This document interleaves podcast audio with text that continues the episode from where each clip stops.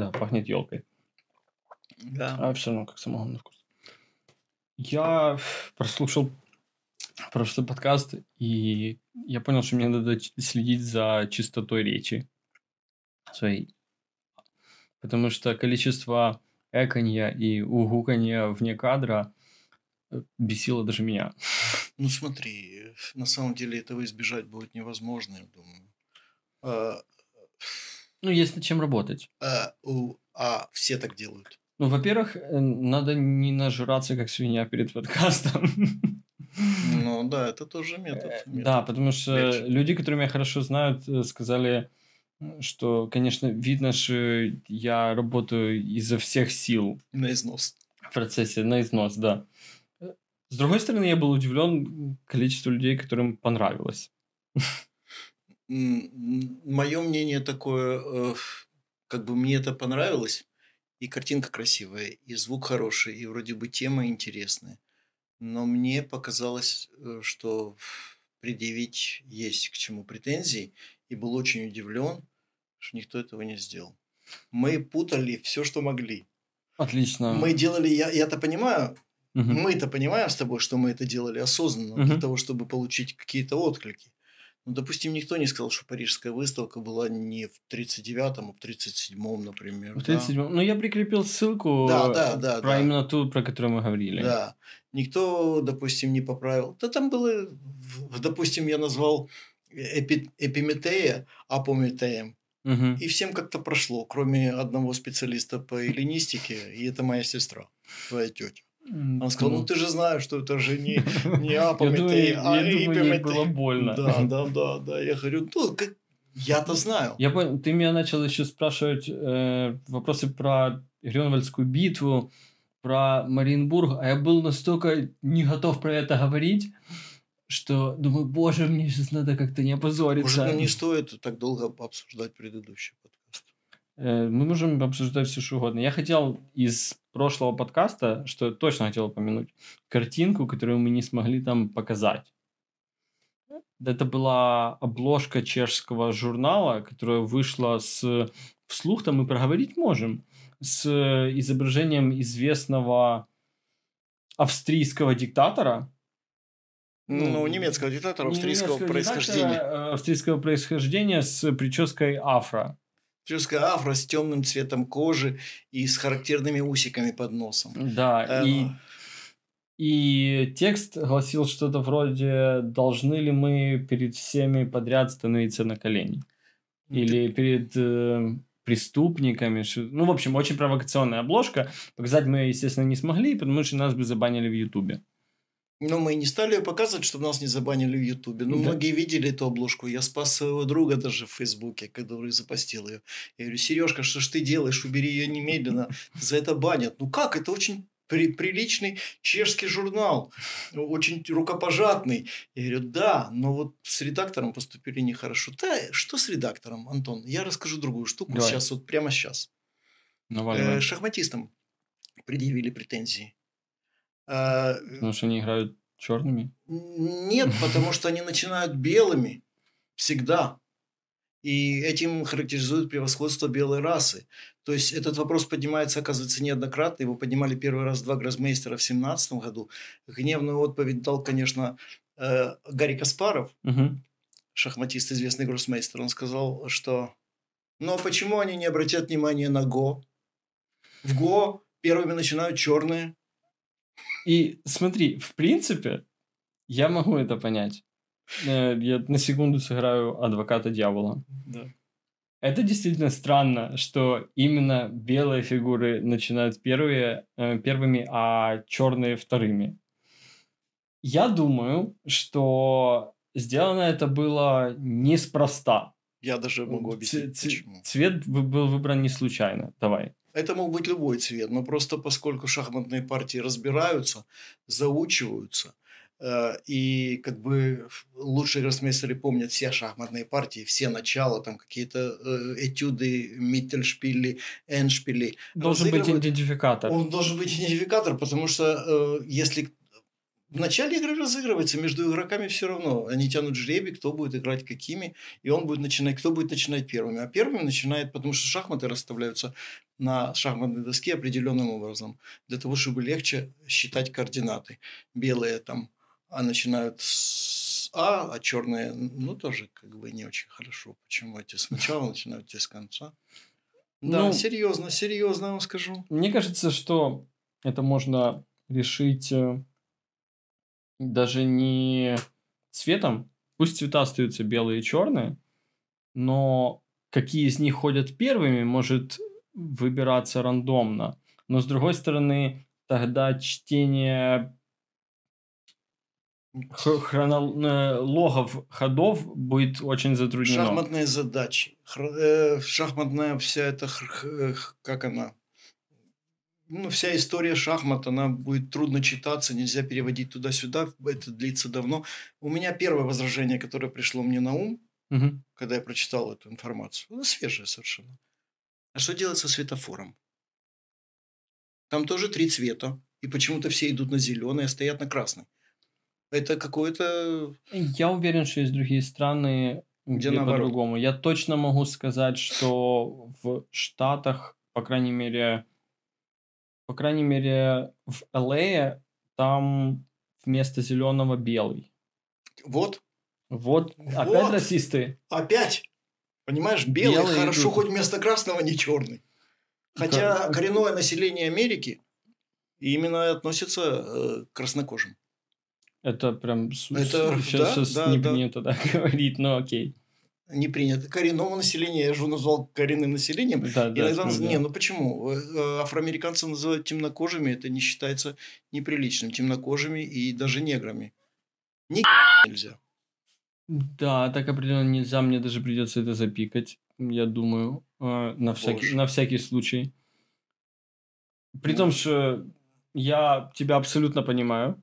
Я говорю, нельзя. И, но тем не менее Нельзя, это... да. Э, говорить э, некоторые слова сейчас даже в негативной коннотации супер опасно в интернете. Даже с оговорками нельзя. Да.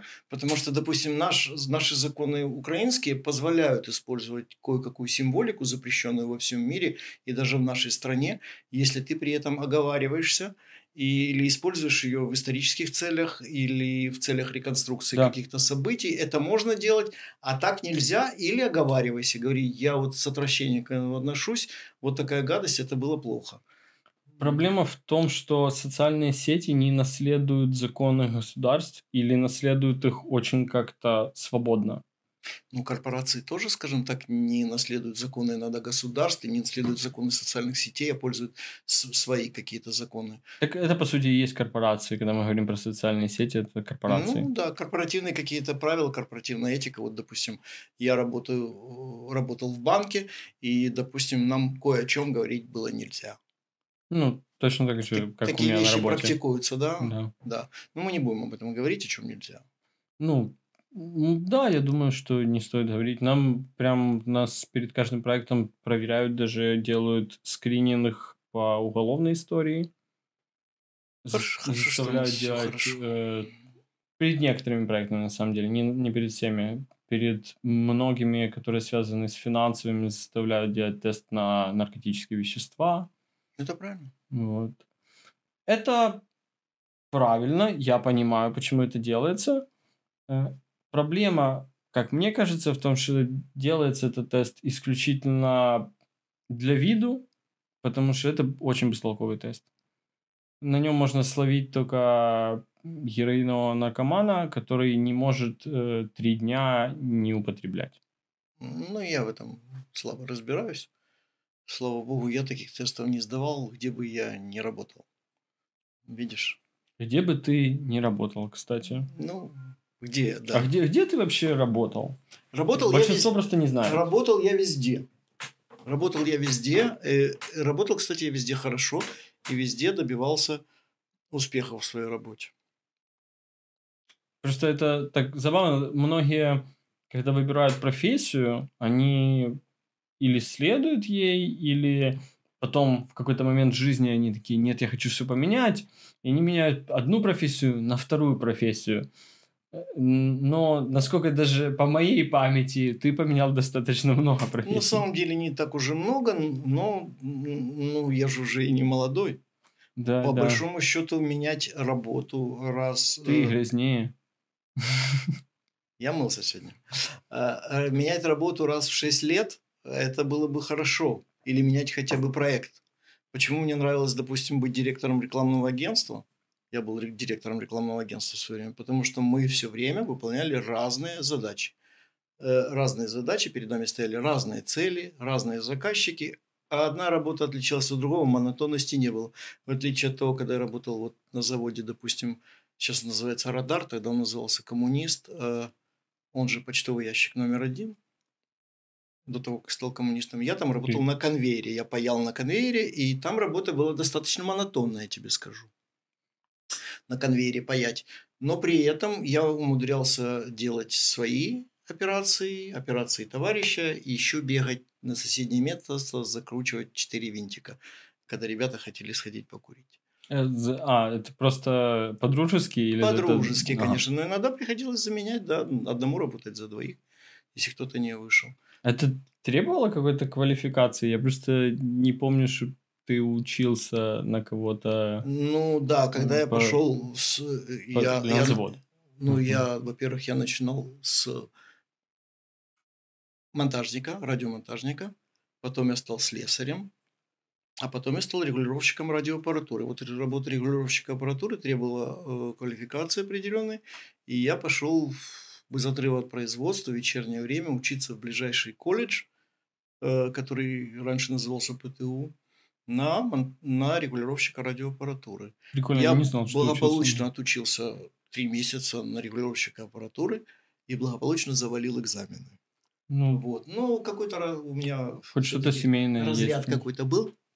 У меня все равно... Я работал монтажником, потому что работа монтажника, в смысле регулировщика радиоаппаратуры не сильно отличалась от любой другой на конвейере. От любой другой работы. От любой другой на конвейере. Надо было просто вставлять, значит, ленту ставить, потом ее снимать, включать, выключать и смотреть на стрелочку осциллографа. Если она была неправильно, подкручивать винтик. То есть, в принципе, э, знать устройство магнитофона Юпитер стерео для этого не надо было. Да. Хм. Ну и многие работы такие, чем неприятные. Э, мне больше нравится творческая работа. Творческая. Ну, вот, кстати, ты классно сказал, что когда работал директором агентства, что разные проекты э, давали как бы очень э, разнообразную работу. У нас на самом деле очень похожая штука. У нас еще и так как работая в UX-дизайне, надо не просто, скажем так, менеджить проект, хотя там я, может, и стремлюсь к этому больше занять какую-то более руководящую роль, но так как мне все еще приходится придумывать, как э, работают процессы в каких-то продуктах, мне все еще приходится что-то рисовать руками. Для этого мне надо понимать с технической стороны, как работает каждый продукт или как он будет работать.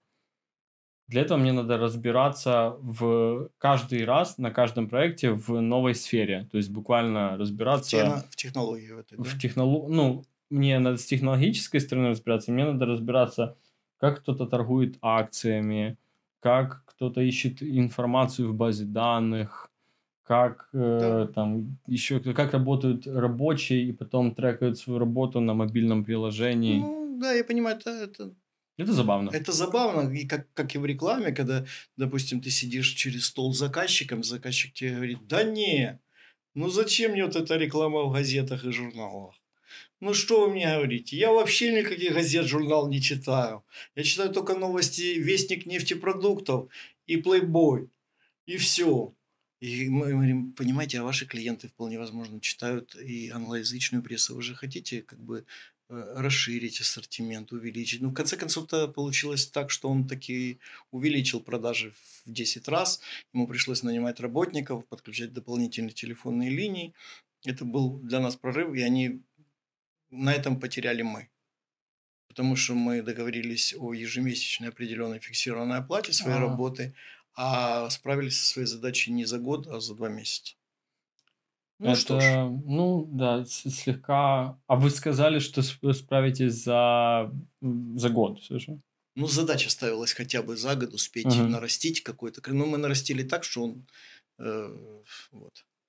Ну, я его чуть не побил тогда. Говорит, да зачем мне это? Я раздам, ну, ребят одену в телогрейки, поставлю на переходах, будут раздавать листовки.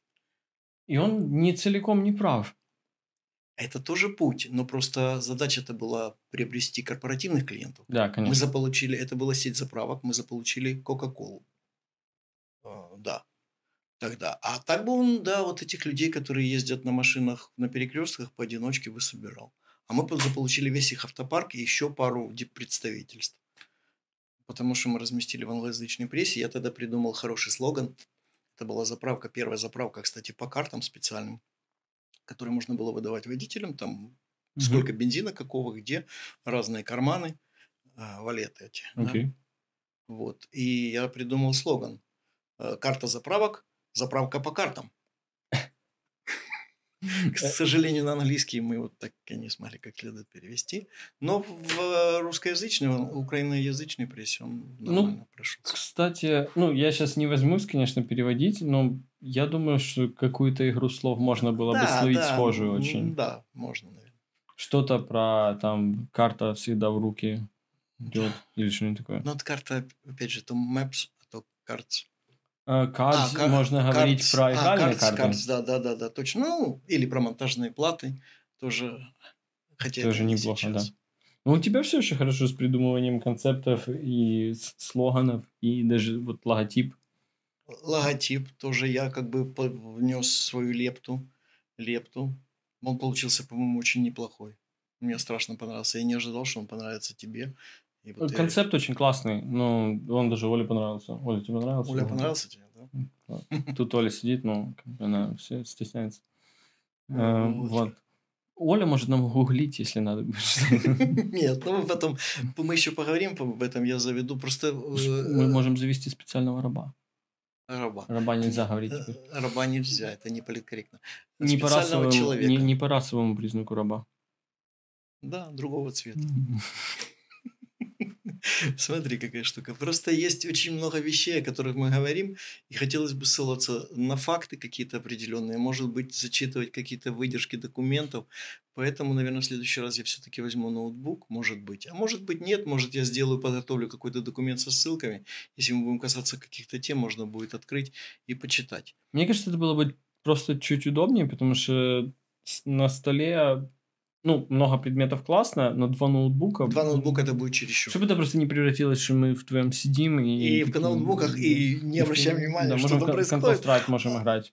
Или в какие-то Это, кстати, сейчас неплохо собирает деньги. Да, ну нет, мы этим не будем заниматься. У меня, кстати, знакомый э, играет в... Как они называются? В Морской бой. Морской бой. Окей, это не то, что я хотел сказать. Нет, он хорошо. играет морской бой онлайн Окей. и транслирует свои игры в Ютубе. И, комментирует в процессе. и нет, морской же бой вот этот, который 3D, ну там А. корабли и все, как танки. А, World of Warships. Да, вот что таке. Да, хорошо. Играет, да, и у него Я очень реально много представил, подписчиков. что чувак сидит и играет онлайн в морской бой А и комментирует партии. Что ты думаешь, это нормально? Убил, ранил, ранил, ранил, убил. Я достаточно уверен, что он поставил свой четырехпалубный крейсер на этих клетках. Но вдруг, вдруг я промахнусь. О нет, да, попал, да! Ты знаешь, очень хорошо играть в морской бой, когда один русскоговорящий, а второй украиноговорящий. Потому что в украинском алфавите две буквы «Г». Там знаешь, сколько можно на этой вертикали спрятать? Э, Кстати, я достаточно удивлен, что из всех негативных отзывов на подкаст Да. было скорее отзыв про гэканье, с чем я готов мириться, Ну, это наш, да. но не было ничего про чему на українською. Э, Люди терпят, наверное, просто это пока. Или мы недостаточно популярны. Мы недостаточно популярны, это будет обязательно. Я хотел бы, чтобы это случилось как можно быстрее. Тогда мы вернемся к обсуждению этой темы. Чему не украинскую? Да мы можем прямо сейчас вернуться. И это мы тогда этим разговором мы призовем э, срач в комментарии. Не, давай наберем чуть-чуть немножко подписчиков, а тогда уже раз, разведем срач. Окей, окей, Вот. хорошо. Кстати, срач. Срач, что сказать? О, срач. Однажды э, в Спарту Окей. прибыли послы из Милета. Мне же гуглить, проверять факты или... Факты не надо проверять, ты не найдешь, я гуглил и не нашел. Хорошо, это, это идеальные факты. Идеальные факты. Прибыли послы из Милета, это была как бы союзная держава, э, и они плодотворно провели переговоры и подписали очень хорошие, правильные соглашения, после чего устроили... О чем, с чего я начал? А, Послы из Милета прибыли Срач. в Спарту, срач, да. устроили пир на весь мир. Устроили срач. Да, да. Устроили пир на весь мир прямо в храме. И послы из Милета, видимо, не сильно хорошо разбавляли вино. Окей.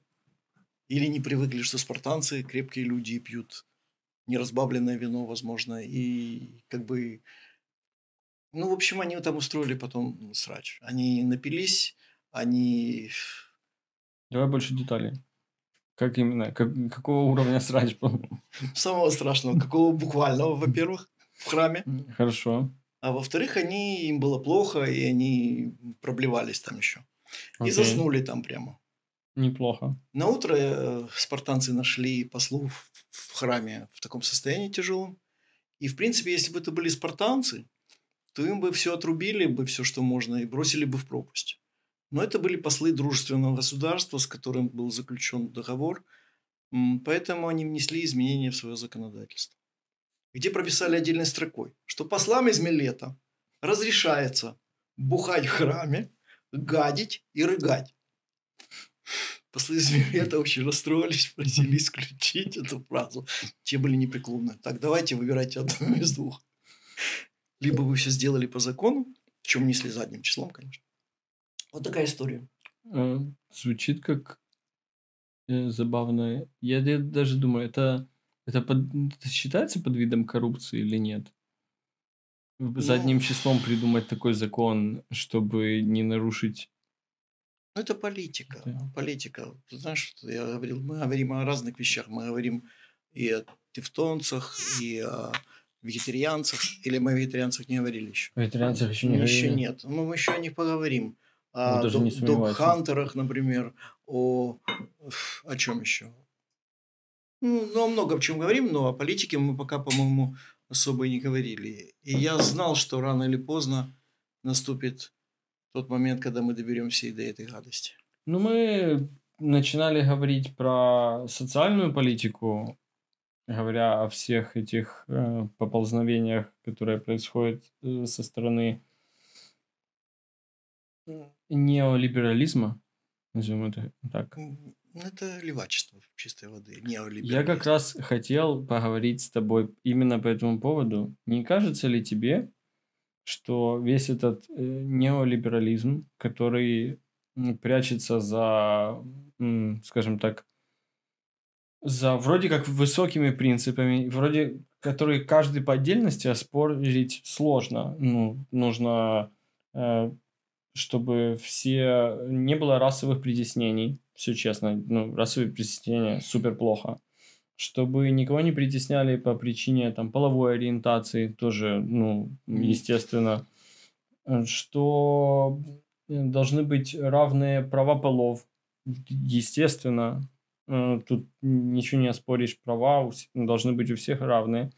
Но под вот этим вот всем идет какой-то такой неомарксизм, Ой, это какая-то даже... где люди хотят сломать э, существующую иерархию, чтобы даже не так. Некоторые из них хотят ее просто сломать, что мне кажется, наверное, самым плохим кейсом. Некоторые просто под видом высоких ценностей пытаются занять в этой иерархии верх. Весь мир насилием и разрушен до основания. А затем мы наш, мы новый мир построим. Кто был никем, тот станет всем. Ну, это же классика. Просто классика жанра. Да, Ну. я так считаю. Я так считаю, потому что, допустим, я видел шикарную картинку, э, когда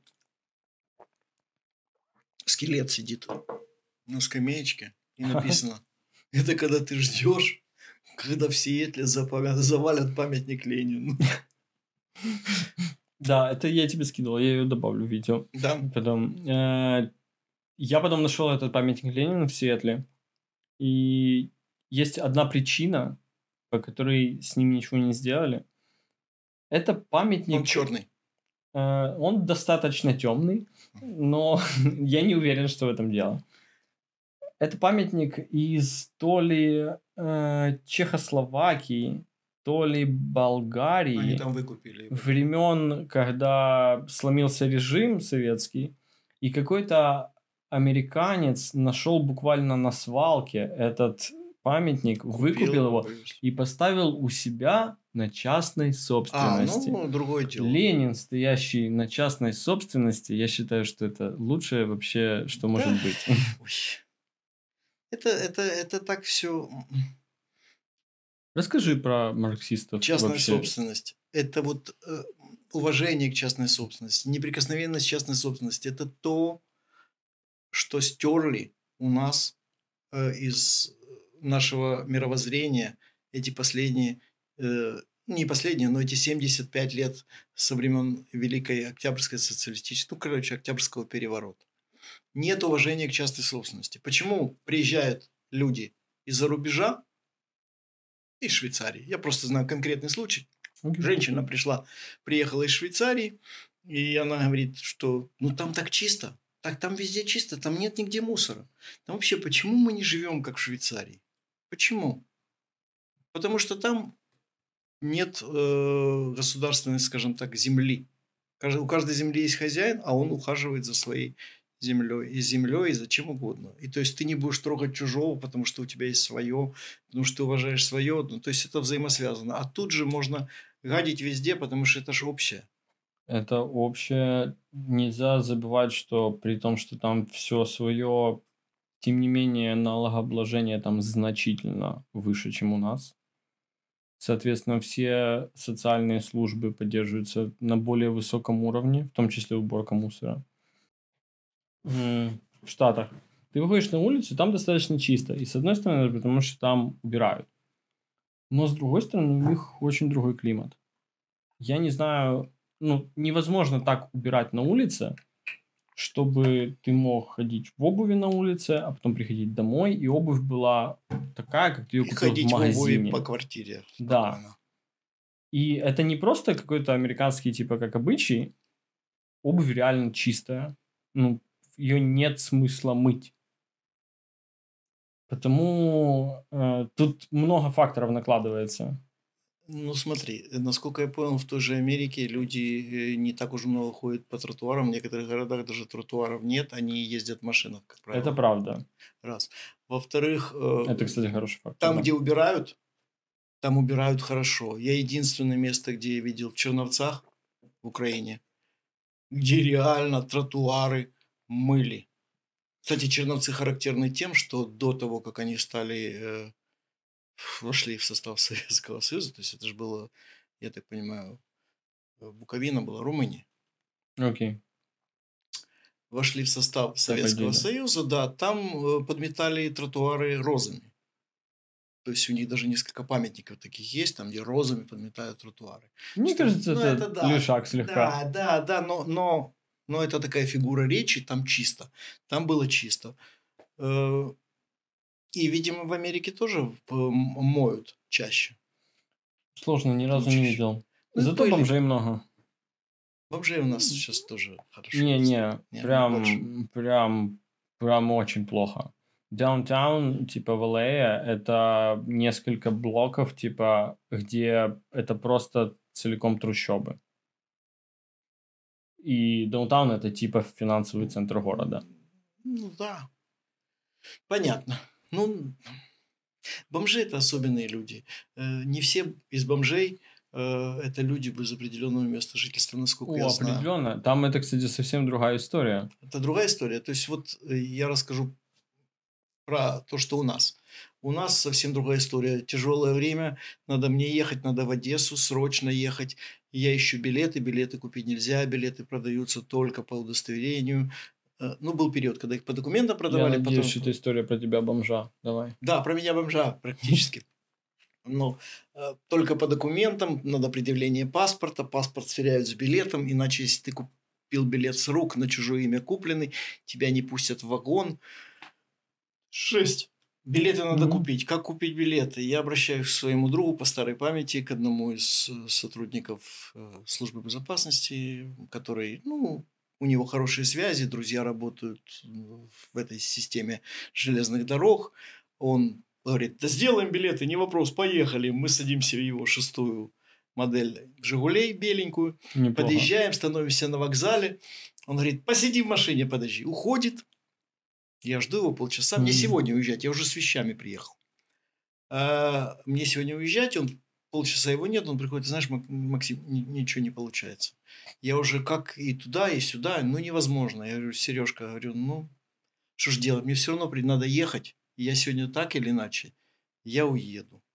Ну хорошо, давай, давай. Поручкались, он уехал, я пошел на вокзал. И что я сделал? Я подошел к первому попавшемуся бомжу.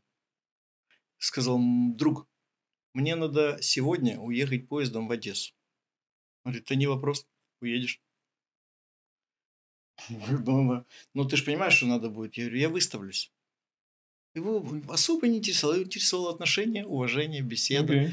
Я выставил, купил пирожков, выставил бутылочку водочки. Он выпил немножко водочки, остальное спрятал в карман. Говорит, сейчас, подожди. Очередь в буфет вокзальный. Ну, ты можешь себе представить, там куча народу. Он mm. проламывается ну, достаточно, скажем так, если скажу, от него исходило некое амбре, он был достаточно ароматный. У него была аура отталкивания. Аура у него была, но тем не менее там, видимо, люди тоже много путешествовали в очереди, поэтому не сильно сопротив... не, не очень поддавались, да. да. Но он таки пробился к буфетчице, что-то сказал буфетчице, буфетчица ему что-то ответила, дала ему что-то, он взял, приносит, она мне дала свое удостоверение работника вокзала. Я говорю, хорошо. Он говорит, сейчас, подожди. Пошел в кассу, пошли, пошли в кассу для работника вокзала. А, и там должны быть отдельные билеты. Он зашел в кассу для работника вокзала с удостоверением буфетчицы. Бомж. Вынес мне билет. Я говорю, подожди, ну тут же написано, что я Раиса Ивановна. Говорит, да не вопрос, я тебе и в вагон посажу. Вот, мы с ним еще немножко постояли, покушали пирожку. Он говорит, ну ты не смотри на меня, говорит, что я вот так плохо выгляжу, говорит. Я на самом деле живу на проспекте 40-летия октября. У меня квартира, я аккуратно плачу за квартиру, нормально питаюсь. Ну, просто я не могу поменять образ жизни. Вот ты видел вот эту, говорит, немую, которая под памятником Ленина сидит, а там на вокзале по центру, где сейчас эскалаторы, угу стоял памятник Ленину. Okay. Он везде стоял. У нас памятников Ленина было немерено. У нас даже на Корчеватом тут стоял памятник Ленина. Что? А, там, где в парке, э, там, где бювет, Окей, okay, да. Там стоял памятник бюстик Ленину. Неплохо. Да. А потом, ел, потом его поменяли на елку новогоднюю, а потом уже э, на бювет. Вот. И он говорит, и жена моя говорит, вот это вот, говорит, это моя жена там сидит под памятником Ленина. Тоже хорошо собирает собирает. Так, говорит, все хорошо, друж... Вот потом подвел меня к вагону отправляющегося поезда. Сказал, это наш человек. Вагоновожатая кивнула головой, посадила, и нормально доехал до Одессы. И дальше я ехал, конечно, тоже интересно, ехал с какими-то...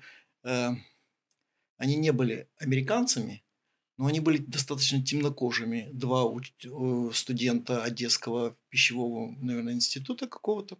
Может, африканцы. И мы с ним пили какой-то гадкий, гадкий ром, который назывался «Золотой якорь». Мне потом было плохо. Звучит плохо очень. Ну, наверное, прямо они его из Одессы в Киев привезли, не выпили и уже выпили на Прям реально, прям по названию звучит плохо. Блин, мои все истории про поезда стали ну, такие сразу скучные. Я один раз садился, э, точнее, я один раз уезжал куда-то, не имея билетов, и это было во Львов. Я должен был ехать на Новый год э, к ребятам во Львове. Ты знаешь, да-да-да, по реконструкции знакомым. И я где-то за две недели я понял, что я хочу ехать.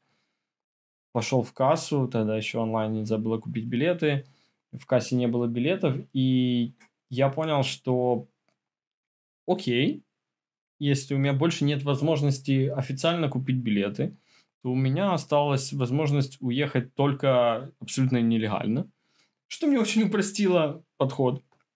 Я понял, что, ну, окей, значит, я могу подождать ровно до дня, когда я хочу уехать. И в один день я собрал рюкзак, пошел на вокзал, нашел э, первый же скорый поезд до Львова, нашел самого молодого проводника, зашел к нему, говорю, очень надо во Львов. И при стоимости билетов 50 гривен, за 100 гривен я уехал во Львов просто через существуют 5 минут. Методы существуют еще проще, оказывается, достаточно законные методы. А, я уезжал так из Луганска в свое время. Okay. Билетов не было. Что ты делал в Луганске? Я ездил много. Ну, я, я работал в банке. Okay. Начальником отдела рекламы наружной. А, это дальше. Вот, и я ездил с инспекциями по всем областным центрам и по, по всем отделениям банка проверять оформление на соответствие его фирменному стилю, потому что брендбук делал тоже я. Okay. Для банка. А вот. вот я и этим занимался, кроме того, что торговал рыбой на Владимирском базаре. А вот.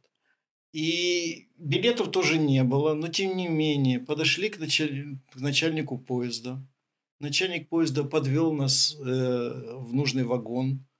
В нужном вагоне, э, ну, тот, который он посчитал нужным, нам мы ж поехали в э, купе вагоновожатых. Нормально проехали, просто оплатили, все как следует, оплатили по цене билета, и нам выписали даже квитанции. Прикольно. То есть, есть и такой путь, если надо. Вот. А ездил я очень много, да, ездил. Ездил. Я помню, была какая-то невероятная история, как ты из армии возвращался поездом. Я могу ее рассказать, конечно. Она еще более невероятней, чем ты знаешь. Ну, поездом... Я, я помню, что последний раз, когда ты ее рассказывал, ты сказал, я да расскажу, когда ты будешь старше. Нет, на самом деле, ну да, наверное, да, но это было давно, наверное. Да я не знаю, ничего особенного такого в этой поездке сейчас не кажется. Знаешь, так интересно, когда относишься к событиям, когда они свежи в памяти, они воспринимаются одним образом. Потом ты меняешь, видимо, с возрастом и вообще с годами, не обязательно с возрастом, с годами, со временем меняется мировоззрение ну, ты реконцептуализируешь некоторые из воспоминаний, переписывая буквально их в голове, исходя из э, своего мировоззрения текущего. Что-то, что тебе казалось тогда чем-то невероятным, если у тебя сильно поменялось мировоззрение, сейчас может казаться, а, ну, на самом деле, в общем-то, это было и типа даже, нормально. даже хуже. Некоторые вещи кажутся достаточно неприятными. Вот, допустим, я вернулся из армии в 82 году, угу. и первое время я с удовольствием рассказал, как я кушал собаку. Угу. А сейчас мне об этом не очень приятно вспоминать, например. Ну, блин, вот. Э, но опять же, тут надо упомянуть, где ты служил в армии. В Казахстане мы очень голодали. Собаку я ел только один раз. А, а на самом деле это была большая редкость, потому mm-hmm. что всех собак к тому времени уже съели. Понимаешь, у нас были э, в центральных материальных складах бригада грузчиков, mm-hmm. которые просто вот они это в любимое дело было. Я уже не говорю о том, что наши мои э, товарищи по роте туркмены ходили с рогатками, били голубей, жарили их с удовольствием. Тут надо, наверное, упомянуть, что нас плохо кормили. Что вас плохо кормили, потому что первое, что я бы тебе предъявил, как, например, какой-нибудь сильно воинствующий веган, такой, ну в смысле, вы что, не могли бы с мяса обойтись? Я так не, понимаю, что э, углеводные альтернативы были настолько плохи?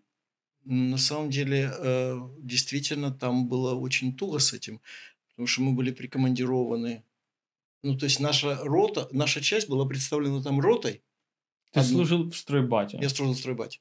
Мы строили там дома пятиэтажные, кстати, их уже нет там, я смотрю. Э, их разрушили, видимо, э, перед э, ликвидацией частей.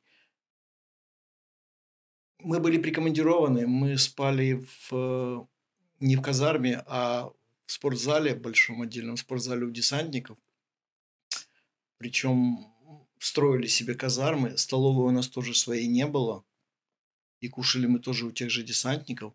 Поэтому нам зачастую еды ну, не додавали. Мягко говоря, Тем более, что, ну, короче... Ну, насколько я себе могу только представить, как это в армии, если ты приходишь к, в другую часть покушать, то повара этой части будут скорее своим сначала давать чуть ну, больше. Там даже еды. нет. Да, ну, нам бы накрывали, но накрывали нам, да, меньше почему-то. Нам давали меньше и давали очень меньше. То есть, ну, вплоть до того, что 10 человек сидит за столом, ты приходишь, и одна мисочка с макаронами по-флотски на всех. Я... И, и дежурный наш говорит, а что это такое дежурный по столу? А тот говорит, норма такая норма. Хотя у всех остальных по большой кастрюле. Но дело даже ну, не ничего не предъявишь. Когда... Э, как же это было?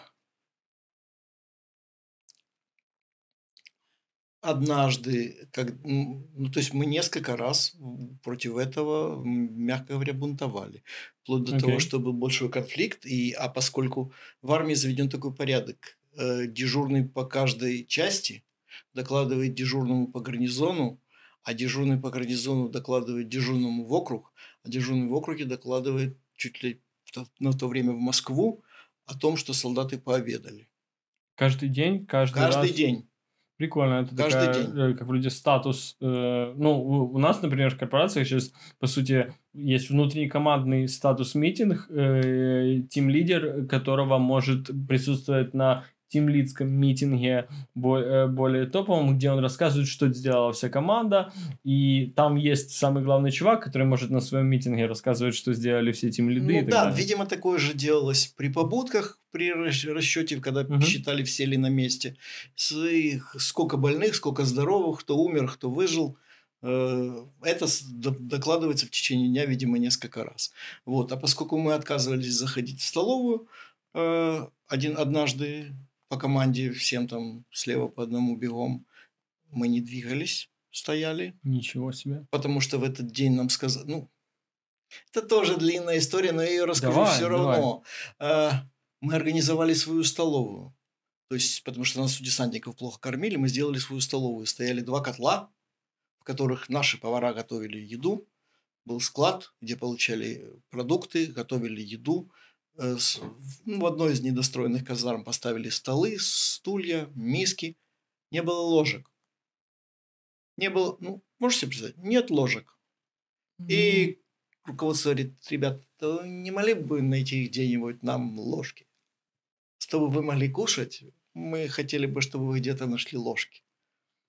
Ну, а где солдатам найти ложки? Солдаты нашли ложки. Солдаты нашли ложки и в столовой десантников, и еще где-то, и еще где-то, и в столовой даже в городе, куда нельзя было ходить, потому что увольнительных нам не давали, но мы все равно как-то нашли нужное количество ложек, и оно было. Ну, прокомментирую просто. Забавно, что руководство осознало проблему отсутствия инвентаря и делегировало выполнение э, задачи ну, бы... это были особые войска, понимаешь? Нам даже оружие не выдавали, понимаешь? Это были особые войска, особые они были, не только оружие не выдавали, они были особыми, потому что процентов 80 у нас было судимых. Ну, как обычно, я так понимаю, в стройбате бывает. Видимо, да. Остальные были, я не знаю почему, я туда попал, но неважно. А вот, Оставим что, это... Слава богу. Да. Ничего такого. Но, да, там практиковались такие вещи. Допустим, часть нашей роты была киевлянами. Киев праздновал 1500-летие. Окей. Весной 82 года. Э, построение. Командир роты выходит. Так, я знаю, что среди вас есть киевляне. Киев празднует свое 1500-летие. Поэтому огромная просьба, чтобы утром все были трезвые в казармах казарме. Да, это же такое же построение, допустим, перед Новым годом было, когда у нас а, отключили отопление, ну, то есть отопление разморозили. Okay. Ну, что окей. У нас была своя котельня. Тоже издалека надо начинать. Там работали два пацана наших из нашей роты в своей котельне, которая отапливала только роту. В роте такие трубы по всему периметру, это как батареи, радиатор. И вот насос качает воду, печка греет ее, она по системе циркулирует. В казарме более-менее тепло, хорошо, нормально, но пропадает электричество. Отключается насос. Есть ручной насос, но это зима. На улице 20 градусов, мороза. Мороз. Ребята начинают качать ручным насосом. Они качают ручным насосом некоторое время, пока он не ломается. Ломается насос, они перекрывают воду, меняют на резервный насос. Ставят резервный ручной насос, начинают качать, качать резервным ручным. И ломают его тоже. Света нет, электромотор не работает, два ручных насоса сломаны, печка еще теплая, они залазят на печку и засыпают. Ну, в конце концов. Что им делать? Они устали, они всю да. ночь качали. Ну, заканчивается тем, что система, а на улице холодно, система размораживается. То есть замерзает вода в трубах. В следующий день они весь бегают с паяльной лампой вдоль этих труб, пытаются их прогреть, естественно, безрезультатно. И всю большую часть зимы, это случилось в начале декабря, мы живем без отопления. Звучит Поэтому неплохо. ты приходишь с позднего, поздним вечером с работы в казарму и видишь, что на твоей койке нет не только одеяла, но и матрас. Потому что на соседней койке лежит человек в одежде, в сапогах, укрытый, кроме того, что своим одеялом, еще и твоим одеялом и твоим матрасом. Ты ходишь, стягиваешь со всех все, что можно, и тоже так укладываешься и спишь, э, пытаясь согреться а в казарме, допустим, если пролить воду, то она замерзает. И ты Прекрасно. спишь так, и потом начинаешь так дышать. Я проснулся однажды от своего дыхания, потому что, видимо, организм начал работать угу. быстрее, чтобы согреться. Я дышал так. Гипервентиляция. Гипервентиляция. Можно помереть от этого, говорят, даже при желании. Да, если искусственно. Э, вот. Поэтому было достаточно, э, скажем, в казарме холодно. И перед Новым годом нас построили и сказали, солдаты, мы понимаем, в казарме холодно. Здесь невозможно праздновать Новый год. Поэтому вы можете праздновать Новый год где захотите. Но утром приходите назад. Ну, это достаточно все же с пониманием. При том, что условия отвратительные. Ну, это ужасно вообще, да. Ну, ну противно, плохо. И но хотя бы... Ну, а как еще иначе? Это же закончится может плохо, если вдруг вообще зажать гайки в такой ситуации, то солдаты могут разбежаться, некоторые разбегались даже. Хм. Вот. Ну, если в баню все лето, допустим, не водить в баню, солдат речки рядом нет. Помыться негде, и ты идешь и моешься там, где ищешь. То есть берешь, спускаешься в подвал какого-нибудь жилого дома, который уже построен, и с системы начинаешь мыться. Я наивно предполагал, что в казармах могут быть душевые. Э, на удивление, в нашей казарме э, была даже сауна, потому что мы жили не в казарме, я сказал, а в спортивном зале. А. Но воды в ней не было. А зимой у нас поставили большой бак, возили воду с речки, речка была там в километрах 10, возили воду с речки, наполняли бак, и все по очереди мылись. Да. Перед тем, как мы вернемся к ложкам, я хотел спросить, ты сказал, у вас был э, спортивный э, сауна у вас была, потому что вы были поселены в спортивном зале? Да, в спортивном зале, то есть волейбольные кольца. Угу. На месте одного из них стоял телевизор у нас.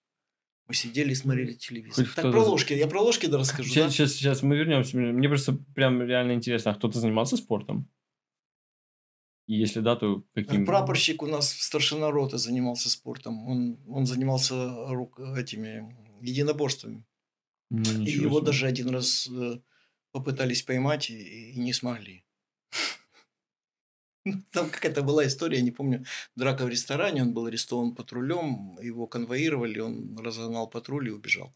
Я был просто достаточно, ну, про единоборство, я был достаточно удивлен, узнав, что в Советском Союзе было вполне признанное одно супер рабочее единоборство, которое все еще работает, которое называется дзюдо? самбо. Ну, э, самбо в себе инкорпорирует очень много из дзюдо, плюс ударную технику. Самбо – это очень интересная, кстати, история самбо, и как-нибудь я подготовлю на следующий раз, расскажу э, о самбо интересную историю. Отлично. Ложки. Ложки.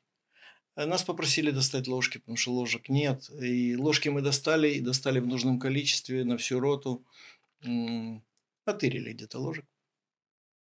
Но, опять же, не все э, приходят на обед, некоторые остаются на рабочем месте. им забирают еду туда, э, зачастую с ложками, ложки не возвращаются, ложек стало количество становиться меньше. И дежурный по столовой какой-то сказал, все, больше не дам вам ложек. Все, кушайте без ложек, ложки пропадают. Это несмотря на то, что ложки достали мы сами себе. Mm. Вот и мы не отказались кушать без ложек. Ну. И это длилось некоторое время, пока все-таки не было принято решение выдать нам на каждого по дополнительной банке тушенки. И тогда мы... Со... И ложки тоже. И тогда мы согласились зайти в столовую, покушали, и все успокоились. Забавный способ деэскалировать ситуацию. Ну, как-то надо компенсировать. Ну, ну, да. компенсировать. Ну, очень интересно было, очень интересно, много всего. У меня, ну, при том, что, естественно, в армии я не служил, но у меня есть один опыт, когда я ел в армейской столовой. О, расскажи. А, когда мы, уже не помню, восьмой, наверное, год, когда мы ездили на реконструкцию битвы под Крутами, угу. и я каким-то чудом вписался с ребятами в группу матросов-анархистов угу. армии Муравьева. Как это, это очень забавно происходит. Там в основном участвовали в организации этого действия ребята, которые занимаются Первой и Второй мировой, естественно. Это все одна большая тусовка. И так уж вышло, что реконструкторы э, Средневековья э, забухали с этими ребятами, мы все разнакомились, и их пригласили, и меня тоже пригласили. Проблема была в том, ну, мы, как реконструкторы Средневековья, привыкли к тому, что ну это же надо костюмы шить, и там, а как же где-то все взять? Оказывается, этот вопрос решается в один просто щелчок э, киностудии Девженко, которая может одеть несколько род солдат просто... И революционных матросов. Включая революционных матросов. Э, и да, нам выдали одежду, выдали ее заранее, чтобы ее можно было подогнать. Если ты помнишь, мне мама даже помогала подшивать китель и штаны клеш, может, не помню. Штаны я помню, я фотографию помню отлично, бескозырку вот. тебе выдали позже. Э, бескозырку выдали позже, э, я одну даже где-то где я ее потерял. Нет, нет, неправда, бескозырку я не потерял, бескозырку совсем нельзя было терять. Я потерял шарф, там были такие прикольные шарфы-платки. А, да-да-да. да они были супер теплые, и это было, наверное, самое теплое, что было в, э, в одежде солдата того периода. По крайней мере, из той, что нам выдали, было жутко холодно. Э, но суть не в этом. Э, нас завезли заранее в на автобусах, нас забрали с станции метро Черниговская и завезли в, в одну какую-то казарму, где, я так понимаю, нам просто расставили эти раскладные кровати. Раскладушки. Раскладушки. Раскладушки расставили на всех нас. Нас было человек... Человек 150, может, 200. Естественно, нас вселили всех вместе. То есть, кто там реконструкторы УНР, реконструкторы армии Муравьева, неважно всех посели вместе, мы там э, с тем, что мы с собой взяли, нам сказали взять с собой какой-то паек на перекусить, мы там прямо в казарме поели какой-то тушенки, запили это водкой э, и легли спать. Реконструкторы же не пьют. Реконструкторы так бухают, что прям не страшно вспоминать. Э, особенно реконструкторы Второй мировой войны. А, да, ребята, да. как вы это делаете, я не знаю. Просто на, ну, на средневековой реконструкции мы хотя бы мы пили часто вино, часто, ну, точнее, не так. Мы пили всегда вино в очень больших количествах. Днем мы пили вино, разбавленное водой. Ну, правильно, конечно. Э, не всегда, но суть не в этом. И, в общем, и мы положились спать, кому-то там посреди ночи было плохо, потому что водки было много, но, не знаю, мне было нормально, я поспал. А с утра нас повезли в другую военную часть, в военную часть МЧС. Не знаю, почему такая была логистика, но суть в том, что в военная часть МЧС была достаточно хорошей в сравнении с, я так понимаю, другими. И там была очень хорошая столовая, и в военной части МЧС нас э, в солдатской столовой покормили. То есть... Говорят, не военная часть, а либо воинская, либо войсковая. Войсковая. Э, войсковая часть МЧС, э, я так понимаю, что позже, чем у всех солдат, обычно там завтрак, нас завезли туда и покормили армейской едой, которая была так, как я себе, в принципе, представляю армейскую еду, но очень хорошую в больших порциях. Ну, сейчас кормят хорошо, во-первых. А тогда это было тяжелое время советское, когда только мороженое было э, в пломбир вкусным и по 20 копеек.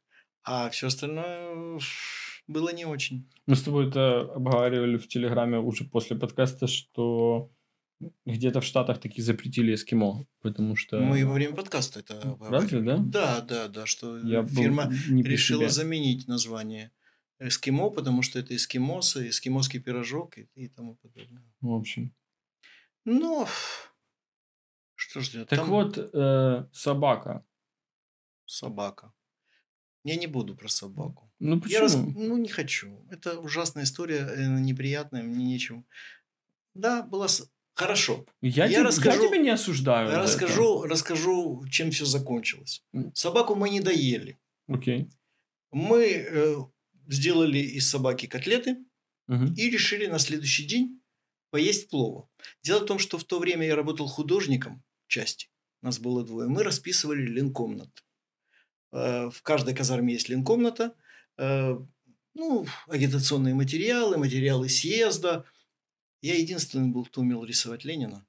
Okay. А Ленина можно было рисовать только людям с образованием художественным разрешалось. Справедливо. Нет, запрещено было всем остальным рисовать Ленина просто, строго-настрого. И вот, значит, когда мы выпускали боевой листок до этого, и я там рисовал Ленина, замполит всегда мне говорил, Максим, ну нельзя же рисовать, а даже так, Максим Юрьевич, ну нельзя же рисовать Ленина, вы же знаете. Я говорю, я больше не буду. И в следующий раз опять рисовал Ленина. Поэтому, когда возникла необходимость рисовать Ленина, а там суть в чем? Может, самого Ленина не надо рисовать, но изображение комсомольского значка. А, а там Ленин. А там Ленин. А, э, отличника военного строительства значка большое надо, и там тоже Ленин. Да, стандартное написание, то есть такое дуотон. Тут, наверное, надо еще упомянуть, да, мы сказали, что ты рисовал и был художником, и мог рисовать Ленина, но у тебя же нет никакого образования. У меня нет образования, да. Ну, в этом весь прикол. Ты такие его рисовал, не имея образования. Вот. И поэтому в свободное время от росписи линкомнат мы разрисовывали детские садики. Хорошо. Рисовали на вешалках всякие символические изображения лошадок, рыбок, птичек. Боже, я помню, у меня в Всего. садике такая была. И такие же точно на шкафчиках для одежды э, похожие изображения. Мы резали трафаретики и красивые разноцветные картинки размещали. Давай. Три, два, размещали картинки. Слушай, ну у меня в садике точно так же было. У всех, во всех садиках это заведено, но не все э, воспитательницы умеют рисовать. Но, но кто вам говорил, э, что рисовать? Мы сами решали, но, что но, рисовать. Но как в Казахстане вы решили рисовать э, на вешалках и на шкафчиках зверей? И у меня на Корчеватом было то же самое. Это был детский садик э, гарнизона для военных. Поэтому там не казахи были. Ну, в казахском садике мы делали то же самое. Я просто пытаюсь э, понять, за счет чего происходила бренд consistency. Ну, так принято, наверное, во всех детских садиках всего Советского Союза. А в твоем было. детском садике так было? Да, конечно. Это все объясняет. Вот. И в моем детском садике так было. Но кроме этого мы нарисовали огромное панно на стене э, с изображением ночной реки, лунной дорожкой, птичками, пристанью, камышом. И пустили вдоль всего бордюра, э, ну, садик был только после ремонта, э, панели были отбиты одной краской, и мы по линии этой краски пустили э, узор вышиванки. Красненький, красивый. Вот. В Казахстане. В Казахстане. А ну, еще мы расписали... У тоже есть своя вышивка, на самом деле. Да, еще мы расписали э, журнальный столик. Э, и там же, собственно, в этом детском садике мы и приготовили собаку, потому что там была столовая. Мы поели котлет. А э, парня из другой части, который охранял детский садик, оставили там ночевать, потому что он сторожил его, а сами ушли в часть. Утром возвращаемся в надежде покусать плова, покушать. Потому что рис у нас есть. Говорим, ну, Коля, а где мясо? А, а, а, я его продал. А, Кому? Воспитательницам. Они говорят, что это за мясо? Я говорю, баранина. Они говорят, продай. Я продал. Коля, а где деньги? Я купил вина. А где вино? Я разбил, хотите стекло покажу. В общем, собаку мы так и не доели. Да, вот Мгм. такая история про собаку. Я э, вспоминаю просто твои эти армейские истории. Э, раз мы ближе к ленкомнате, я помню, там э, вы сигары курили где-то. В этом же детском садике я праздновал свой дет- день рождения. День рождения праздновал. Э, Кстати, в армии я курил сигары несколько раз. Мне очень прям интересно, как до вас добрались сигары. Насколько я понимаю, настоящие кубинские. Ну, в Советском Союзе было полно кубинских сигар, и, как правило, никто их не хотел курить. Вот я просто, я себе очень плохо представляю человека в Советском Союзе, который курит. Потому что, во-первых, они не понимали, что это такое, никто не понимал. Во-вторых, они были крепкие, в затяжку курить было невозможно. А как курить не в затяжку, какой смысл, понимаешь? У нас в Киеве был специальный магазин, э, назывался «Гавана». Э, И там продавали сигары, продавали все сигары хорошие. И, правило, ручной работы, другой ме- механических тогда не было. И стоили они от 50, это Лигера Спартагаз, копеек Окей. за сигару, до полутора, по-моему, рублей за э, большую каибу Это размера Черчилль. давай сравним с ценой батона какого-нибудь, например, в тот же период. С хлебом нельзя сравнивать. Не- С хлебом, с А, проездом регу- нельзя. Все регули- датировалось, регулировалось. И в этом случае тоже цена была занижена. Есть Явно. буквально невозможно ни с чем сравнить. Сравнивать э, цены нельзя. Ну, можно сравнивать с зарплатами. Тогда, скажем так, зарплаты были э, 70-120 рублей. Люди в среднем примерно получали. А, соответственно, можно было купить э, 140 э, сигар. Окей. э, хорошо. примерно. Ну, это тоже такое все. Ну, короче, п- понять на самом деле стоимость невозможно. Понять стоимость невозможно, потому что цены занижались, допустим, на детскую одежду, на всю цены занижались, на хлеб цены были занижены сознательно, потому что, ну это, я не знаю, зачем этот перекос был сделан, но экономика развивалась вот подручным управлением. Поэтому, собственно говоря, и не развивалась. А вот. А, а что мы об армии? Си- Сигары, сигары. э, И, Сигары. и вы, а где вы, вы их Мы взяли? праздновали Да. мой день рождения. Мне тогда исполнился 21 год. Родители мне прислали 21 рубль перевод денежный. Вот. И Символично. написали в письме, это глубоко символично, да. И я пошел на почту и сам получил этот перевод, хотя, в принципе, это не практиковалось. Э, И мы пошли, естественно, все это делалось самоходом, потому что э, увольнительных никто никому не давал. С то есть- Самоходом это типа вы как в самоволку. Да, типа, самовольно, самовольное отлучение называется, когда ты покидаешь пределы части. Причем самое интересное, часть с одной стороны была огорожена забором, там стояла ККП, КПП с охраной и с автоматами, да, Мгм. и шлагбаумом. А с другой стороны, и задней забора просто не было у части. Неплохо. То есть можно было, а, ну не важно. В общем, мы Союз. пошли, купили сигары, купили сыр, купили, причем мы купили вино. Сейчас, подожди. Это было в Казахстане. Вы в Казахстане купили сигары. В Казахстане мы купили сигары, причем это не районного значения, даже городок. Сейчас там все переименовали, я даже не знаю, как он сейчас называется. Тогда он А назывался... Тогда он назывался Аягус. Окей. Сейчас он называется Аякоз, может быть, или еще как-нибудь. То есть название немножко на казахский манер и транскрибируется по-другому. Да, ну, да, и мы сидели в детском садике в креслах за журнальным столиком, курили сигары, ели сыр и пили, пили вино, причем мы купили белое столовое какое-то вино, совершенно практически безалкогольное. Ну, Вот. да. Что, кстати, да, было, наверное, странно слегка. Ну, мы, пили- мы повели себя достаточно странно в этой ситуации. Это было прикольно. Да, есть. На самом деле, э, вот как ты правильно сказал, человек со временем переосмысливает события, подходит к ним по-другому. На самом деле, э, я взял себе за привычку, наверное, такой склад у всех ума. Я выбираю в памяти из прошлого все самое приятное, самое интересное и то, что меня вызывает приятные впечатления. Потому что в жизни бывало всякое, и в той же армии бывало разное такое, о чем вспоминать не хочется, потому что вспоминать неприятно, испытываешь стресс, отрицательные эмоции, они мне не нужны. Э, И я стараюсь них. Тут есть нюанс.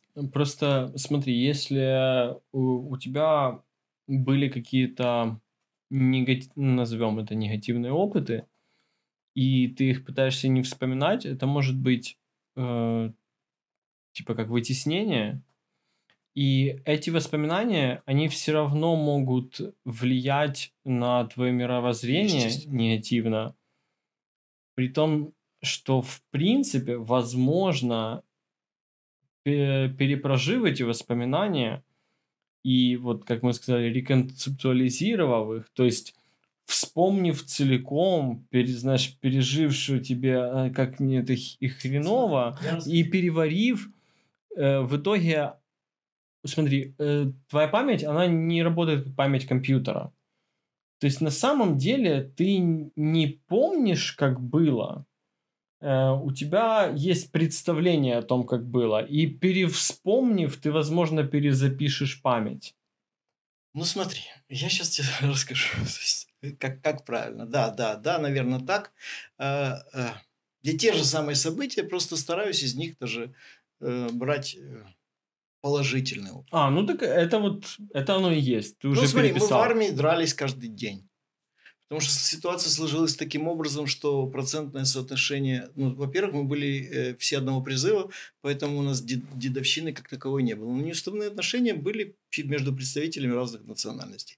У нас были ребята из Грузии, ребята из Туркмении, немножко ребята из Азербайджана и чуть-чуть из Украины. Естественно, они все тусили своими В какое-то время украинцы были э, равнозначной группировкой процентов 30 нас было, и это было хорошо. Э, потом нас стало меньше, потому что ребята разбросало под разным, ну, скажем так, люди более образованные, более сообразительные. Опять же, никакого расизма, но mm-hmm. они становились э, нормировщиками, э, дежурными по штабу, постоянными дежурными по КПП, поварами, почтальонами, художниками, опять же, понимаешь? И поэтому нас стало меньше. А когда нас стало меньше, мы стали испытывать давление. А, и это давление было неприятным, оно выражалось в каких-то, ну, да, каких-то постоянно создавались конфликты, а конфликты решались исключительно физическим методом физического противодействия. И я расскажу историю хорошую. Лучше расскажу хорошую. Давай, давай.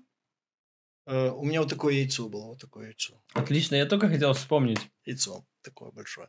А было так, мы шли э, на центральные материальные склады и несли лопаты, и один из представителей туркмен попросил меня, э, ну, совершенно в грубой форме, нести его лопату.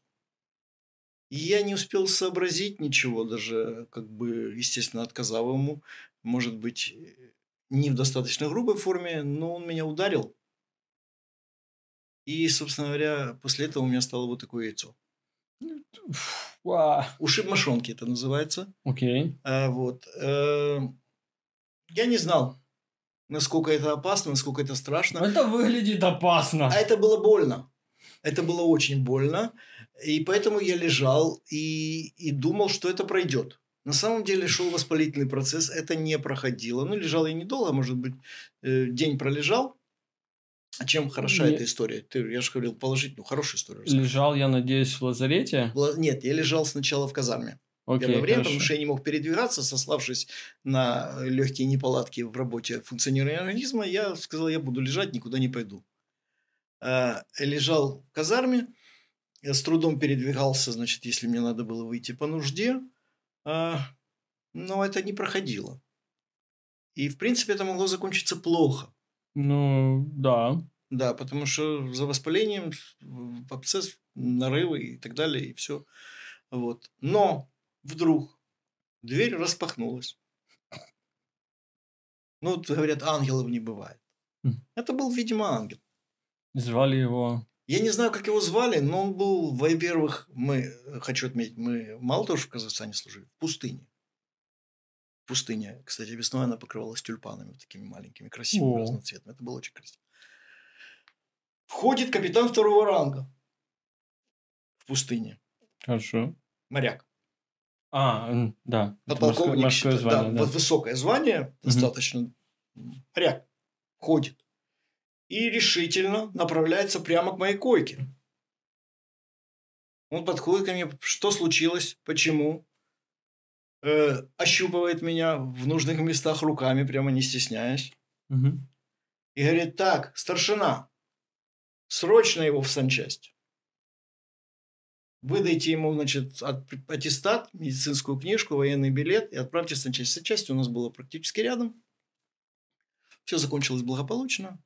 Э, ну, Подробности рассказывать не буду, да. Э, новокаиновая блокада, противовоспалительная, мазали всякой хтиоловой мазью, носил такой мешок на плечах, чтобы не отвалилось ничего, да.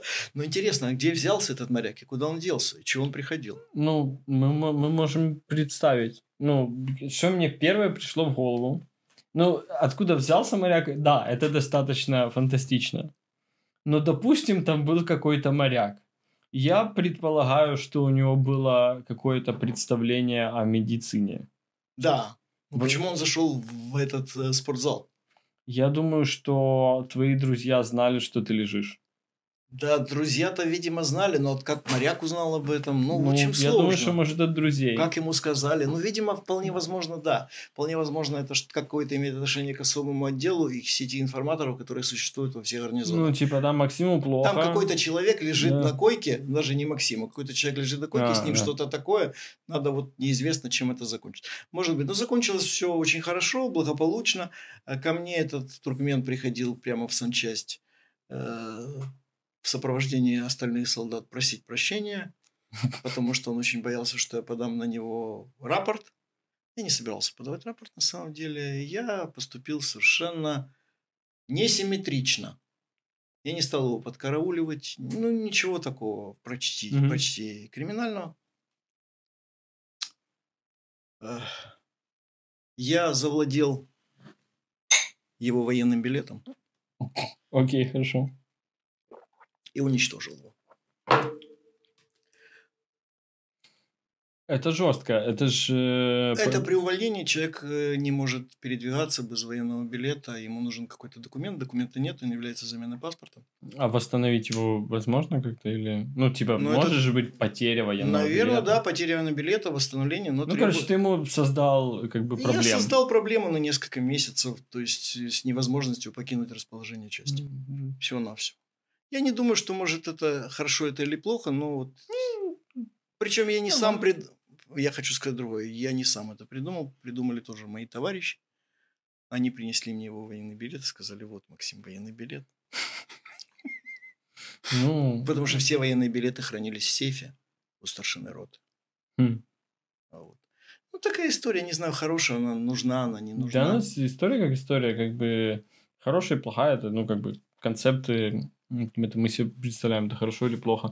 Могу себе представить ситуацию, ну, я могу описать эту историю как хорошо, я могу описать эту историю как плохо. Ну, опять же, ты понимаешь, это чудо, чудо, случилось чудо. Ну, с моряком определенно. С моряком случилось, а вот так, с, с такими вариантами я в госпитале лежал не один раз, с друг, по другим причинам, то есть и другие ребята лежали, у нас не все вернулись из армии живыми. Угу. Э, э, да. У тебя шрам на руке Шрам на руке, это вот, да, вот здесь шрамик на руке, это мы, когда я был в учебной части, мы, нас отправили на срочно, надо было срочно, видимо, какой-то знаменательной дате, скорее всего, к первому или к 9 мая, угу. закончить строительство клуба при офицерском училище, Алматинское общевойсковое командное училище Аваку. Как-то так. Yeah. Нас вдвоем направили там случилось несколько случаев таких, да, сложных, которые обошлись, слава богу. Мы распечатали витринное стекло большое. Большой ящик привезли витринного стекла, оно толстое, наверное, миллиметров 6 или 5. И мы распечатываем его, и кто-то наклонен, я смотрю, лысая башка тут наклоненная вниз, а сверху угол, как гильот... нож гильотины, отрывается, начинает падать вниз. То есть просто оно сломилось? Оно бы... было отломлено, край отломлен, ага. и он начал падать вниз. И тут это башка. И я успеваю подставить руку. Э, на руке была перчатка, искусственная кожа, ее порезала, а, порезала руку, есть... задела, ударила в кость, поэтому как бы и оно съехало по руке в сторону, достаточно большой кусок. Могло отрубить руку, конечно. Ну, оно прорубило перчатку, как прорубило бы прорубило перчатку, мясо. Порезало мясо. Я подошел к какому-то первому попавшемуся генералу Товарищ генерал, разрешите обратиться. У меня тут есть определенная проблема. Каким образом вы рекомендуете их решить? Ну, не помню, как я сказал, но он мне дал своего водителя с машины, меня отвезли в санчасть, Ну, и там зашили быстро. это- Вот. я думаю, что это очень Но в этот день случилась и решению. другая история перед этим. Ну же. Нас направили к э, помогать сварщику обшивать э, балкон швеллером. Это П-образный такой гнутый металл, тоже тяжелый очень. И мы должны были держать эту железку, пока он ее варит. Ну, мы держали одну железку, держали вторую железку. Отошли на секундочку. И тут уронили ее с балкона. Железяку такую метр, наверное, длиной. Ну, очень тяжелую. А внизу проходил солдат молодой, тоже лысый. Совершенно. Я думаю, это как-то связано с тем, что он солдат. Видимо, да, его брили для этого. Ну вот я тебе скажу, он лишился большого пальца на ноге. Всего-навсего. Ну, все равно могло ж по голове попасть. Ну да, да, буквально. А если попало бы по голове, то сели бы все. И не только мы. Ну, зато уже все с- А так его недалеко. бы заш- зашили ну, все. Я, я э, пару раз себя по пальцам гири ударил. э, Не, с- не со всего размаха, и я уже там боялся, что... Но вообще те армейские истории, они э, меня поражают, знаешь, чем? Ну же. Ну вот сколько я встречал людей, у меня и руководитель непосредственный, и ему далеко за 60, и э, Руководитель сейчас... на работе сегодняшний, Мгм. да, и, допустим, дедушка твой, Валерий Аксентьевич, Мгм. э, ему уже за 75, да, наверное, очень любит рассказывать армейские истории. Ну, они, скорее всего, были очень зна- знаменательными в жизни. Ну, во-первых, это вы служили по три года. Мы служили два. Два. Да, он служил Дедушка служил. Дедушка Валера служил три, но суть не в этом. Суть... И, наверное, мой руководитель тоже, не, наверное, два служил. Ну, допустим, мой папа не рассказывал мне практически про армию ничего. Единственное, как они где-то там в Прибалтике проводили военные учения на кладбище. Бегали по кладбищу и полили из карабинов. Вот. Ух. Дедушка Володя, Владимир Николаевич этот член Теософского Мгм, общества и масонской ложи Гизбор, он про войну рассказывал только два или три случая. То есть у меня есть, Ну, есть дневники. есть небольшие дневники, которые, собственно говоря, там фиксируются несколько, несколько ситуаций небольших. Те истории, которые он мог бы рассказать, которые были действительно интересны, я знаю со слов мамы, и однажды дядя покойный, и дядя Миша рассказал за столом эту историю про папу, и папа его, то есть дедушка, на него за это обиделся, что не стоило рассказать эту историю, потому что как дедушка попал в плен. Ну, вот я подозревал, что про это. Ну, давай. Как он попал в плен? Э, то есть при... Значит, ну, по уставу положено, когда начинает враг артиллерийскую подготовку, перебегать вперед, чтобы забежать за линию огня. Дедушка он действовал- служил пулем... э, Он служил пулеметчиком, пулемётчиком. да, пулеметчиком первым, вторым номером. Он перебежал туда и вел огонь по наступающим частям противника и, видимо, отключился, потерял сознание. Ну, приземлился снаряд, скорее его- всего, контузия. Его, его контузило, контузило. Тем более, что до этого он уже был ранен, лежал с ранением в госпитале. М. А пришел в себя неизвестно. На второй день, может быть, пришел в себя. И это, значит, и пулеметное гнездо, у него пулемет, патроны, овраг. По дну оврага проходит дорога. И шагает рота итальянцев. По дну оврага. Прямо, п- Прямо просто вот- перед ним. Вот, просто он перестрелял 200 человек, этих итальянцев, к чертовой матери. Ну, я могу себе представить, что при том, что это относительно того, что он служил на, на стороне не ст- советской армии, это героический подвиг. Я не думаю, что это простой подвиг, чтобы его пережить. Я не думаю, что он чувствуется как героический. На самом деле, я так понимаю, что, естественно, он, он не любил об этом вспоминать. Да вообще большинство людей, которые принимали участие в военных действиях, не любят об этом вспоминать и сейчас.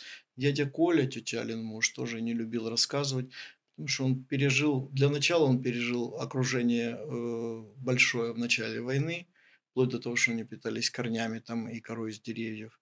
И вышел из этого окружения, что было дальше. Ну, то есть, подробности практически э, неизвестны.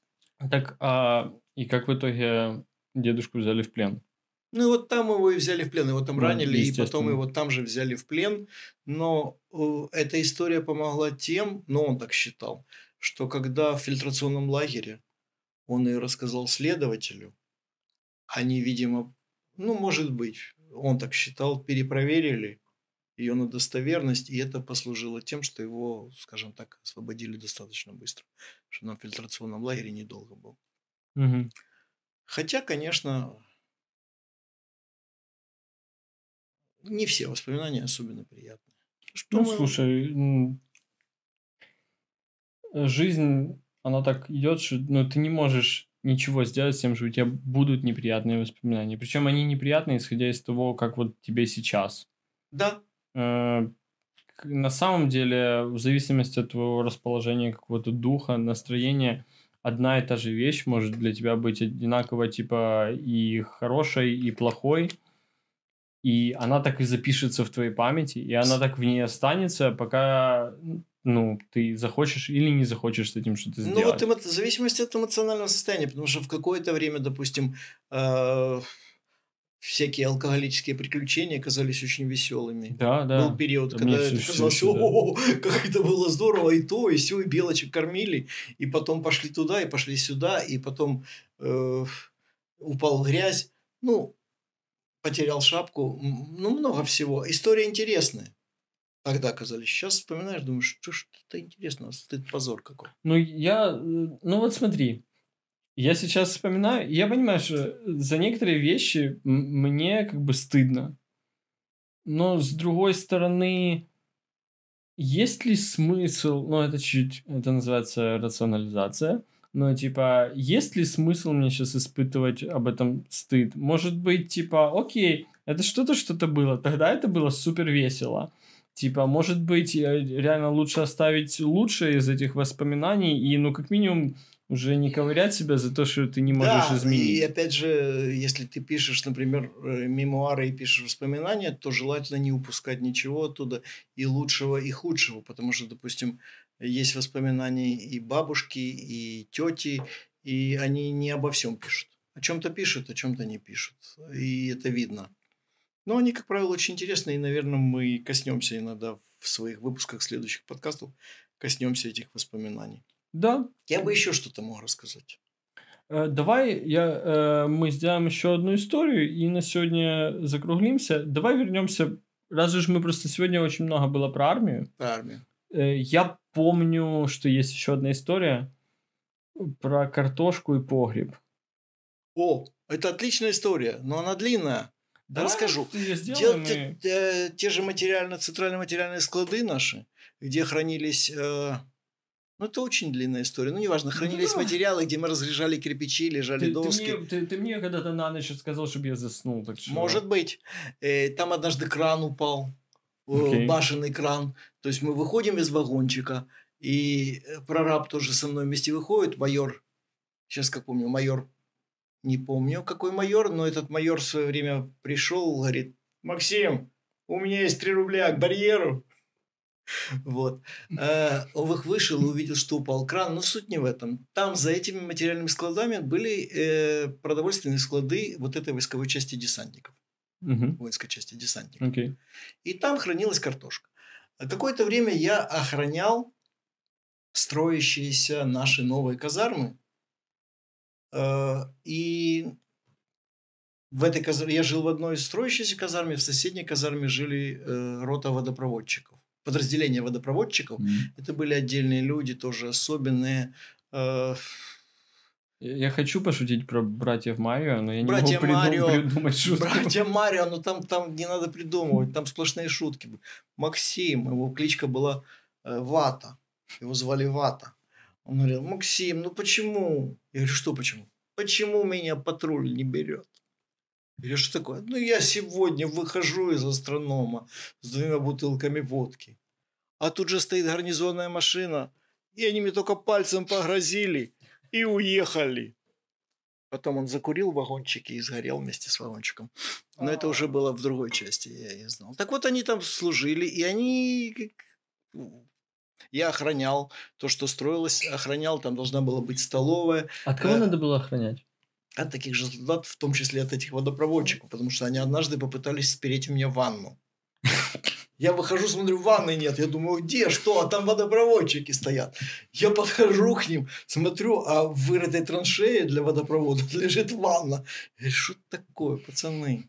Ну, ну, ты ж пойми, то есть, понимаешь, хотели спереть ванну, увидели меня и бросили ее в траншею. Это очень забавно, что ну, водопроводчики решили украсть, ванну. Ну, потому что, ну, а что еще? Ну, что ж ты пойми, нечего украсть, надо же, а кушать хочешь или выпить. Они говорят, Максим, ты кушать хочешь вечером?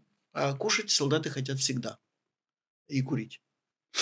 Я говорю, ну, конечно. Картошку будешь вареную?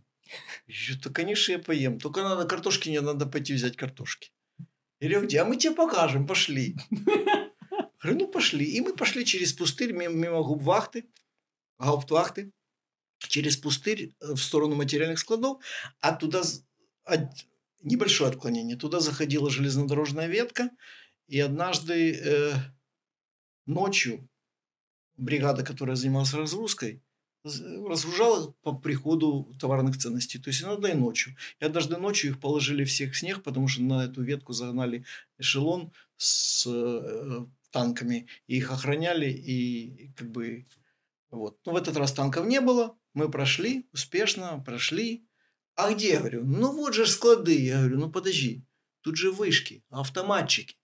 Там мы знаем дырку. Подводят колючие проволоки. Вот же дырка есть. Мы проходим через два ряда колючей проволоки. Я говорю, а где? Ну вот тут должна быть где-то где-то в земле а, лежит кирпич на куске рубероида, снимает кирпич, отворачивает рубероид, огромная дыра. Вот туда полезай, вот авоська, на. Я же не знал, что это закопаны в землю огромные ангары высотой где-то пятиметровой примерно. А, если бы я знал, как там все устроено, или хотя бы посмотрел. Ну, я думаю, ну что ж там, не глубоко. Сколько там, да. Я свешиваюсь на руках. Ну, думаю, ну сколько, какая высота может быть. И отпускаю руки. И лечу. Понимаешь?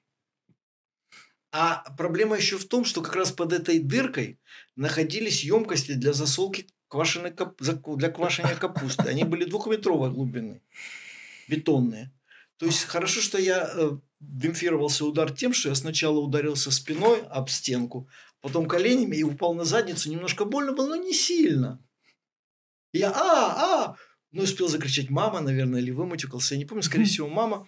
А мне, значит, сверху вот вата засовывает свою голову туда. А там вода есть. Ну, то есть, я говорю, что ты спросил про воду? Потом спрашиваю, ну, у нас же всегда, если глубокая яма, то там вода уже водопроводчик, он мыслит своими категориями. Кое-как я выбрался из этой ямы, э, присветил себе спичками, увидел отсек с картошкой, набрал картошки, увидел, что это отверстие в потолке находится возле стены, на стене косо прибиты досточки. Я успешно по этим досточкам наверх выбрался. Мы точно так же миновали э, это, прожектора, вышки пулеметчиков и охрану. Что интересно, с неба падал снег такой легкий приятный. Он еще не лег, это было начало осени. А, прошли до казармы. Я говорю, ну варите уже, тогда бы покушаем, позовете. Они зовут, давай, пошли, уже готово. Потом через некоторые соли нет. Да ладно, да, да, да все уже, давай. ну давай я включу. Ну, блин. Ну, давай включу.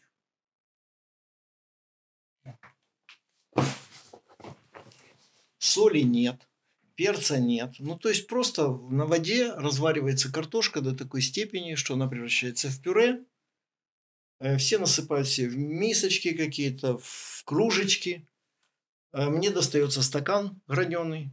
Я из сапога достаю ложку. Ты же помнишь историю с ложками. С да, тех пор да. мы носили ложки с собой. Так загибаешь край. Сапог очень удобно. Достал, покушал, потом об себя вытер. Обратно в сапог засунул. Гигиенично. Вот, достаю, беру этот стакан, мне туда насыпают, такая неимоверно белого цвета, красивая картошка. Думаю, что какая-то белая она какая-то. Нюхаю, чувствую. Кстати, хм. чувствую запах хлорки. Думаю, ребята, а где вы брали воду?